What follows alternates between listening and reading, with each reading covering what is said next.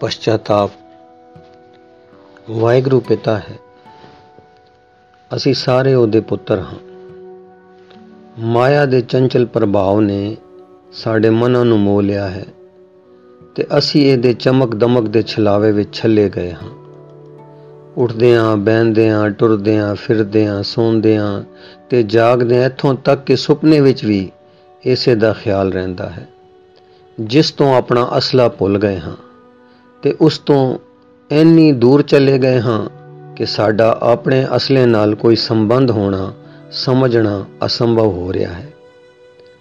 ਅਸੀਂ ਆਪਣੇ ਸੋਮੇ ਨੂੰ ਭੁਲਾ ਦਿੱਤਾ ਹੈ, ਪਰ ਉਸਨੇ ਸਾਨੂੰ ਨਹੀਂ ਭੁਲਾਇਆ।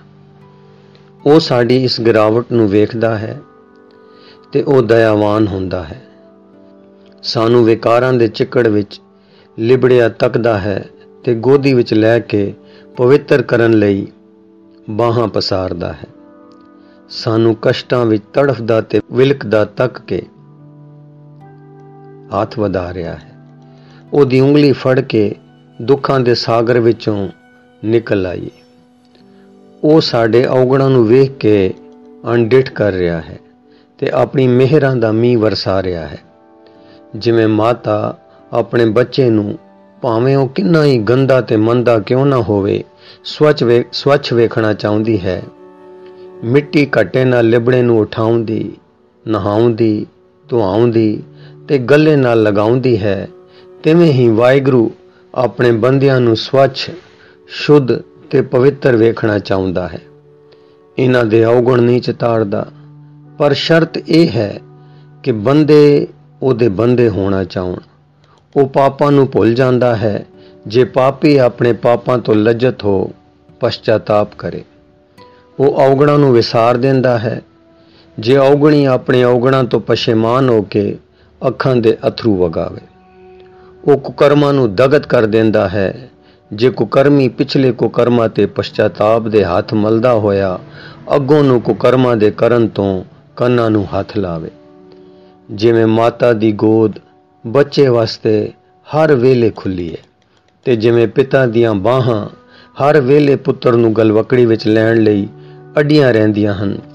ਤਿਵੇਂ ਵਾਹਿਗੁਰੂ ਦਾ ਦਰ ਪਛਤਾਤਾਪ ਕਰਨ ਵਾਲਿਆਂ, ਖਿਮਾ ਦੇ ਯਾਚਕਾਂ ਤੇ ਅੱਗੋਂ ਨੂੰ ਮੰਦੇ ਕਰਮਾਂ ਦੇ ਨਾ ਕਰਨ ਦਾ ਪ੍ਰਣ ਕਰਨ ਵਾਲਿਆਂ ਲਈ ਸਦਾ ਹੀ ਖੁੱਲਾ ਹੈ। ਉਹ ਬਖਸ਼ਿੰਦ ਹੈ। ਉਹਦੀ ਬਖਸ਼ਿਸ਼ ਦੀ ਕੋਈ ਹੱਦ ਨਹੀਂ।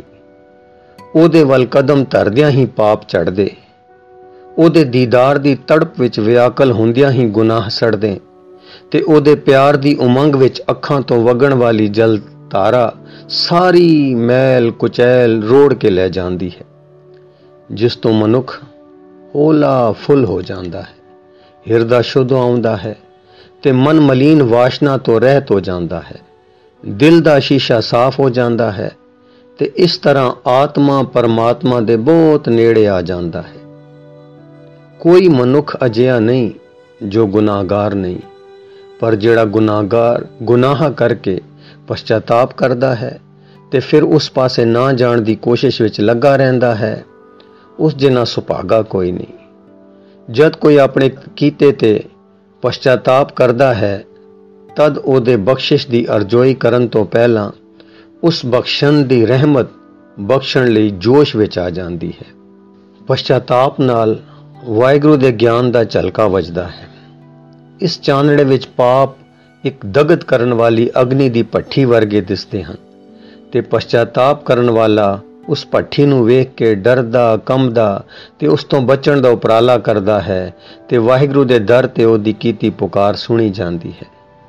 ਜਿਹੜਾ ਆਦਮੀ ਬਾਲਪਨ ਵਿੱਚੋਂ ਨਿਕਲ ਗਿਆ ਹੈ ਤੇ ਆਪਣੇ ਪੈਦਾ ਕਰਨ ਵਾਲੇ ਨੂੰ ਨਹੀਂ ਜਾਣਦਾ ਉਹਨੂੰ ਪਛਤਾਤਾਪ ਕਰਨਾ ਚਾਹੀਦਾ ਹੈ ਕਿ ਉਸਨੇ ਆਪਣੇ ਸਿਰਜਣਹਾਰ ਦੇ ਪਾਲਣਹਾਰ ਦਾਤਾਰ ਦੇ ਵੱਲੋਂ ਹੁਣ ਤੱਕ ਬੇਪਰਵਾਹੀ ਕਿਉਂ ਵਰਤੀ?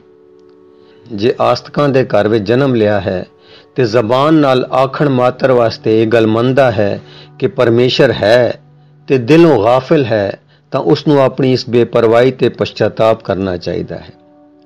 ਪਛਤਾਤਾਪ ਇੰਜ ਕਰਨਾ ਚਾਹੀਦਾ ਹੈ ਕਿ ਉਹਦਾ ਦਿਲ ਧਰਮ ਤੋਂ ਗਿਆਤਾ ਹੋ ਜਾਏ।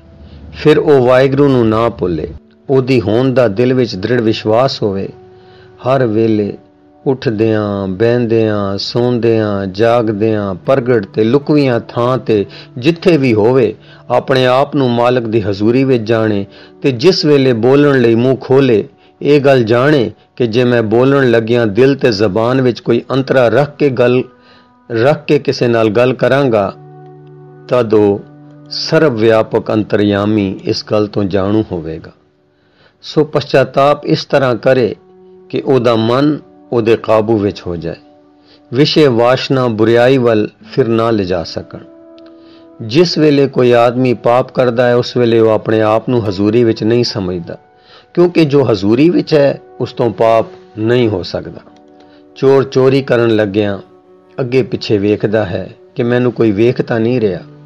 ਜਿਸ ਨੂੰ ਇਹ ਪਤਾ ਲੱਗ ਜਾਏ ਕਿ ਕੋਈ 3 ਰੁਪਏ ਦਾ ਚਪੜਾਸੀ ਵੀ ਉਸ ਨੂੰ ਵੇਖ ਰਿਹਾ ਹੈ, ਤਦ ਉਹ ਕਦੇ ਚੋਰੀ ਨਹੀਂ ਕਰੇਗਾ।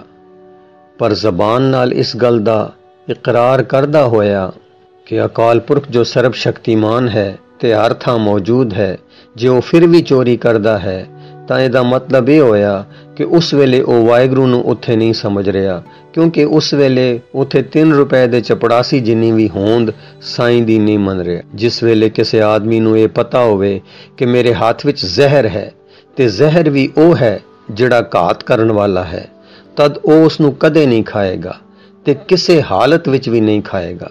ਇਸੇ ਤਰ੍ਹਾਂ ਨਾਲ ਕਾਮ, ਕ੍ਰੋਧ, ਲੋਭ, ਮੋਹ ਤੇ ਹੰਕਾਰ ਆਦਿ ਮਨੁੱਖ ਦੇ ਮਹਾਨ ਸ਼ਤਰੂ ਹਨ। ਇਹਨਾਂ ਦੇ ਫੰਦੇ ਵਿੱਚ ਫਾਸੇ ਦਾ ਛੁਟਕਾਰਾ ਨਹੀਂ। ਜਨਮ ਜਨਮਾਂਤਰਾਂ ਦਾ ਗੇੜ ਹੈ, ਮੌਤ ਹੈ ਤੇ ਦੁੱਖਾਂ ਦਾ ਅਸਗਾਹ ਸਾਗਰ ਹੈ। ਸੋ ਇਸ ਗੱਲ ਨੂੰ ਜਾਣਦੇ ਹੋਇਆਂ ਵੀ ਜਿਹੜਾ ਆਦਮੀ ਵਿਸ਼ੇ ਲੰਪਟ ਹੁੰਦਾ ਹੈ, ਸਮਝ ਲੈਣਾ ਚਾਹੀਦਾ ਹੈ ਕਿ ਉਸ ਵੇਲੇ ਉਸ ਦੇ ਵਿਵੇਕ ਦਾ ਦੀਪਕ ਮਲੀਨ ਹੋ ਚੁੱਕਿਆ ਹੈ। ਵਾਹਿਗੁਰੂ ਦੀ ਸਰਬ ਵਿਆਪਕਤਾ ਦੇ ਸਿਧਾਂਤ ਨੂੰ ਕਾਟੋ ਕਾਟ ਉਸ ਵੇਲੇ ਵਿਕਾਰਾਂ ਨੇ ਉਹਦੀਆਂ ਅੱਖਾਂ ਦੇ ਸਾਹਮਣਿਓਂ ਦੂਰ ਕਰ ਦਿੱਤਾ ਹੈ। ਵਾਹਿਗੁਰੂ ਦੇ ਸਰਬ ਸ਼ਕਤੀਮਾਨ ਹੋਣ ਤੋਂ ਉਹਦਾ ਨਿਸ਼ਚਾ ਉਸ ਵੇਲੇ ਵਿਚਲ ਗਿਆ ਹੈ। ਸੋ ਪਹਿਲਾ ਪਛਤਾਪ ਨਾਸਤਿਕਤਾ ਤੋਂ ਕਰਨਾ ਚਾਹੀਦਾ ਹੈ। ਫਿਰ ਰਸਮੀ ਧਰਮੀ ਹੋਣ ਤੋਂ ਪਛਤਾਪ ਕਰਨਾ ਚਾਹੀਦਾ ਹੈ। ਹਾਂਜੀ ਪਹਿਲਾ ਪਛਤਾਪ ਨਾਸਤਿਕਤਾ ਤੋਂ ਕਰਨਾ ਚਾਹੀਦਾ ਹੈ। ਫਿਰ ਰਸਮੀ ਧਰਮੀ ਹੋਣ ਤੋਂ ਪਛਤਾਪ ਕਰਨਾ ਚਾਹੀਦਾ ਹੈ ਤੇ ਫਿਰ ਇਸ ਤੋਂ ਪਿੱਛੋਂ ਤੀਜਾ ਦਰਜਾ ਪਛਤਾਪ ਦਾ ਹੈ, ਜਿਹੜੇ ਪਾਪ ਕੀਤੇ ਹਨ ਉਹਨਾਂ ਤੇ ਪਛਤਾਤਾਪ ਕੀਤਾ ਜਾਏ। ਪਾਪਾਂ ਤੋਂ ਕੀਤਾ ਪਛਤਾਤਾਪ ਪਾਪਾਂ ਦੇ ਲਬੇੜ ਤੋਂ ਸਾਫ਼ ਸ਼ੁੱਧ ਤੇ ਪਵਿੱਤਰ ਬਣਾ ਦੇਵੇਗਾ। ਕੋਈ ਵੀ ਕੰਮ ਕਰਨ ਲੱਗਿਆਂ ਪਹਿਲਾਂ ਸੋਚ ਸੋਚਣੀ ਚਾਹੀਦੀ ਹੈ ਕਿ ਜਿਹੜਾ ਕੰਮ ਕਰਨ ਲੱਗਾ ਹਾਂ, ਇਹਦੇ ਵਿੱਚ ਪਾਪ ਦਾ ਤਾਂ ਕੋਈ ਭਾਗ ਨਹੀਂ। ਜੇ ਹੈ, ਤਾਂ ਉਸ ਦੇ ਕਰਨ ਤੋਂ ਪਹਿਲਾਂ ਹੀ ਦੂਰ ਹੋ ਜਾਏ। ਤੇ ਜੇ ਅਗਿਆਤ ਅਵਸਥਾ ਵਿੱਚ ਹੋ ਗਿਆ ਹੈ ਤਦ ਬੜੀ ਸਾਵਧਾਨੀ ਨਾਲ ਵਿਚਾਰ ਕੇ ਉਸ ਤੇ ਉਸ ਵੇਲੇ ਪਛਤਾਤਾਪ ਕਰੇ। ਜੇ ਉਸ ਵੇਲੇ ਸੁਕਾਈ ਦੀ ਸੋਝੀ ਨਾ ਪਏ ਤਦ ਰਾਤ ਨੂੰ ਇਕਾਂਤ ਵਿੱਚ ਬੈਠ ਕੇ ਦਿਨ ਭਰ ਕੀਤੇ ਕੰਮਾਂ ਨੂੰ ਇੱਕ ਇੱਕ ਕਰਕੇ ਅੱਖਾਂ ਦੇ ਸਾਹਮਣੇ ਲਿਆਵੇ। ਤੇ ਦਿਨ ਵਿੱਚ ਕੀਤੇ ਹਰ ਇੱਕ ਕੰਮ ਦੀ ਬੜੀ ਕਰੜਾਈ ਨਾਲ ਪੜਚੋਲ ਕਰੇ ਤੇ ਪਾਪ ਕਰਮਾਂ ਤੋਂ ਪਛਤਾਤਾਪ ਕਰਦਾ ਹੋਇਆ ਵਾਹਿਗੁਰੂ ਪਾਸੋਂ ਖਿਮਾ ਮੰਗੇ ਤੇ ਅੱਗੋਂ ਨੂੰ ਪਾਪਾਂ ਤੋਂ ਬਚਣ ਦਾ ਦ੍ਰਿੜ ਪ੍ਰਣ ਕਰੇ। ਜਿਸ ਵੇਲੇ ਬਚਨ ਤੇ ਕਰਮਾਂ ਨਾਲ ਪਾਪ ਕਰਨ ਤੋਂ ਬਚ ਜਾਏ, ਉਸ ਵੇਲੇ ਮਨ ਦੇ ਸੰਕਲਪ ਵਿਕਲਪ ਵਿੱਚ ਪਾਪਾਂ ਦੇ ਚਿੰਤਨ ਤੇ ਦ੍ਰਿਸ਼ਟੀ ਮਾਰਨੀ ਚਾਹੀਦੀ ਹੈ ਤੇ ਜਿਹੜੇ ਕੁਕਰਮ ਤੇ ਪਾਪ ਚਿੰਤਨ ਵਿੱਚ ਆਉਣ, ਉਹਨਾਂ ਤੋਂ ਪਛਤਾਤਾਪ ਕਰਨਾ ਚਾਹੀਦਾ ਹੈ। ਇਹ ਜਿੰਨੀਆਂ ਉਕਾਈਆਂ ਤੇ ਪਾਪ ਹਨ, ਉਹ ਸਾਰੀਆਂ ਵਾਹਿਗੁਰੂ ਨੂੰ ਭੁੱਲਣ ਤੋਂ ਹਨ। ਜੇ ਬੰਦਾ ਵਾਹਿਗੁਰੂ ਦੀ ਯਾਦ ਤੇ ਹਜ਼ੂਰੀ ਵਿੱਚ ਰਹਿਣ ਲੱਗ ਪਏ, ਤਦ ਉਸ ਤੋਂ ਪਾਪ ਨਹੀਂ ਹੋ ਸਕਣਗੇ। ਹੋਰ ਗੱਲਾਂ ਛੱਡ ਕੇ ਜੇ ਕਦੀ ਕੇਵਲ ਇਸ ਗੱਲ ਤੇ ਹੀ ਪਛਤਾਤਾਪ ਕੀਤਾ ਜਾਏ ਕਿ ਆਪਣੀ ਆਯੂ ਅਜਾਈ ਗਵਾਈ ਹੈ, ਤਦ ਇਸ ਦੇ ਵਾਸਤੇ ਪਛਤਾਤਾਪ ਦੀ ਬੜੀ ਲੋੜ ਹੈ। ਪਰ ਉਸ ਆਦਮੀ ਬਾਬਤ ਕੀ ਕਿਹਾ ਜਾਏ, ਜੋ ਆਪਣੇ ਪਿਛਲੇ ਸਮੇਂ ਵਾਂਗ ਅਗਲੀ ਆਯੂ ਵੀ ਵਿਅਰਥ ਗਵਾ ਰਿਹਾ ਹੈ। ਇੱਕ ਆਦਮੀ ਪਾਸ ਅਨਮੋਲ ਮੋਤੀ ਹੈ।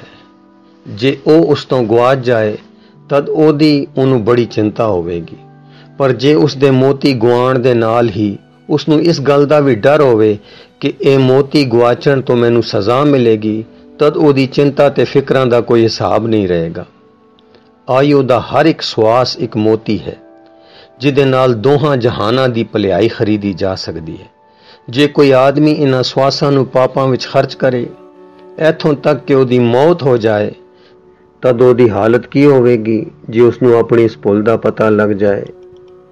ਪਰ ਇਹ ਖਬਰ ਆਮ ਮਨੁੱਖਾਂ ਨੂੰ ਉਸ ਵੇਲੇ ਹੁੰਦੀ ਹੈ, ਜਿਸ ਵੇਲੇ ਕਿ ਪਛਤਾਤਾਪ ਦਾ ਸਮਾਂ ਬੀਤ ਜਾਂਦਾ ਹੈ। ਜਵਾਨੀ ਦੇ ਸਮੇਂ, ਜਦ ਕਿ ਸਰੀਰ ਵਿੱਚ ਹਿੰਮਤ, ਦਿਲ ਵਿੱਚ ਹੌਸਲਾ, ਬਾਜ਼ੂਆਂ ਵਿੱਚ ਜ਼ੋਰ, ਲੱਤਾਂ ਵਿੱਚ ਤਾਕਤ, ਅੱਖਾਂ ਵਿੱਚ ਜੋਤ ਤੇ ਦਿਮਾਗ ਵਿੱਚ ਸਤਿਆ ਸੀ, ਉਸ ਵੇਲੇ ਦਾ ਪਛਤਾਤਾਪ ਅੱਗੇ ਦੇ ਸੁਧਾਰ ਵਾਸਤੇ ਕੁਝ ਅਰਥ ਰੱਖ ਸਕਦਾ ਸੀ।